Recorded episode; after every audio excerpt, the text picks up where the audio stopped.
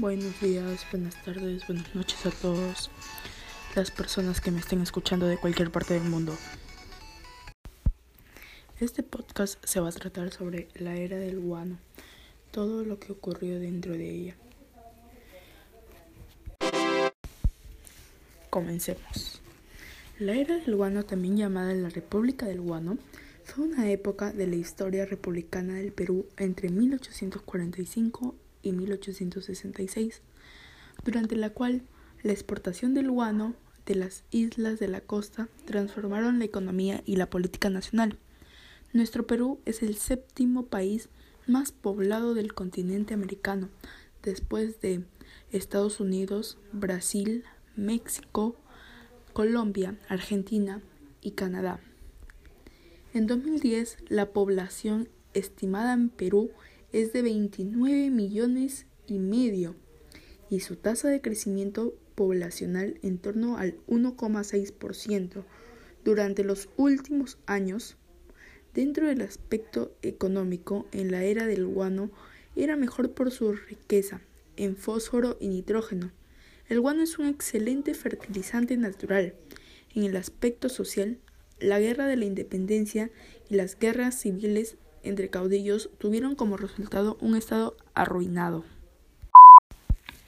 Por otro lado, el guano como abono es un fertilizante altamente efectivo debido a su excepcional contenido alto en los tres componentes principales para el crecimiento de las plantas, nitrógeno, fósforo y potasio, durante el siglo XX las aves productoras del guano se convirtieron en un importante objetivo de conservación. Durante el gobierno de Castilla se hizo el primer presupuesto para los años 1846 y 1847. La venta de este fertilizante representaba el 5% de los ingresos totales. Ahora, más años más tarde, entre 1869 y 1875 generaba el 80% del presupuesto nacional. En 1853, tan solo en Chincha Norte existieron alrededor de 4 millones de toneladas de guano, con acumulaciones de hasta 30 metros de altura. El guano de las Islas Chincha es además el más rico, pues alcanza con frecuencia contenidos de 15% y hasta 16% de nitrógeno. Esto se debe a que las condiciones meteorológicas favorecen el rápido desecamiento del guano y así no pierde el nitrógeno. Según los hallazgos arqueológicos, los primeros seres humanos que explotaron del guano de estas islas fueron los agricultores de los pueblos Nazca y Mochica. Luego, durante la época inca, se conocieron las bondades del guano, como lo demuestra el hecho de estar prohibido visitar las islas en tiempos de apareamiento de las, de las aves.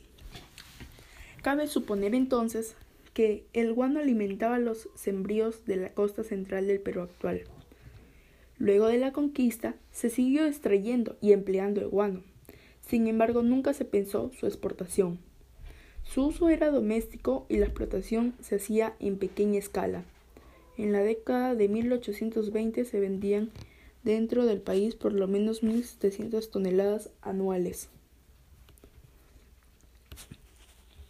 Hasta el siglo XIX, en ningún momento se pensó que el guano podía exportarse hasta que Alexander von Humboldt envió muestras de estiércol a laboratorios alemanes en 1802.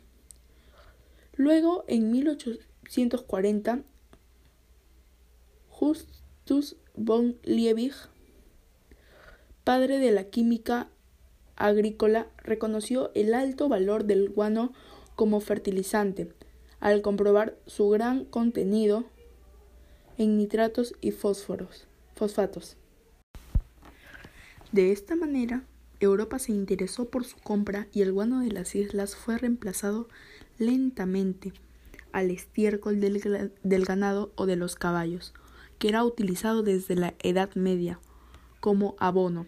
En 1841, el buque Bonanza envió el primer cargamento a Inglaterra y poco después fue necesario despachar 22 barcos, más no solo a Inglaterra, sino también a Francia, Alemania y Bélgica, con más de 6 toneladas de registro. Hasta 1849, el precio del guano en el mercado de Londres fluyó entre 25 y 28 libras. A partir de 1850, el precio promedio fue de 18 libras, hasta que decayó durante la década de 1860, cuando entró al mercado el fertilizante químico. En conclusión, la exportación del guano generó una bonanza fugaz para el país. El guano se convirtió en el principal agente del desarrollo nacional, situación que nos haría pensar en una mejora de la economía del Perú. Pero lejos de ello, se acrecentó la deuda externa. Se repartió el dinero a un grupo pequeño de hacendados, comerciantes y funcionarios públicos y surgen las demandas de corrupción. Este ha sido el tema de hoy. Mi nombre es Paul Jerome Morales Fuentes y conmigo será hasta otra oportunidad. Chao.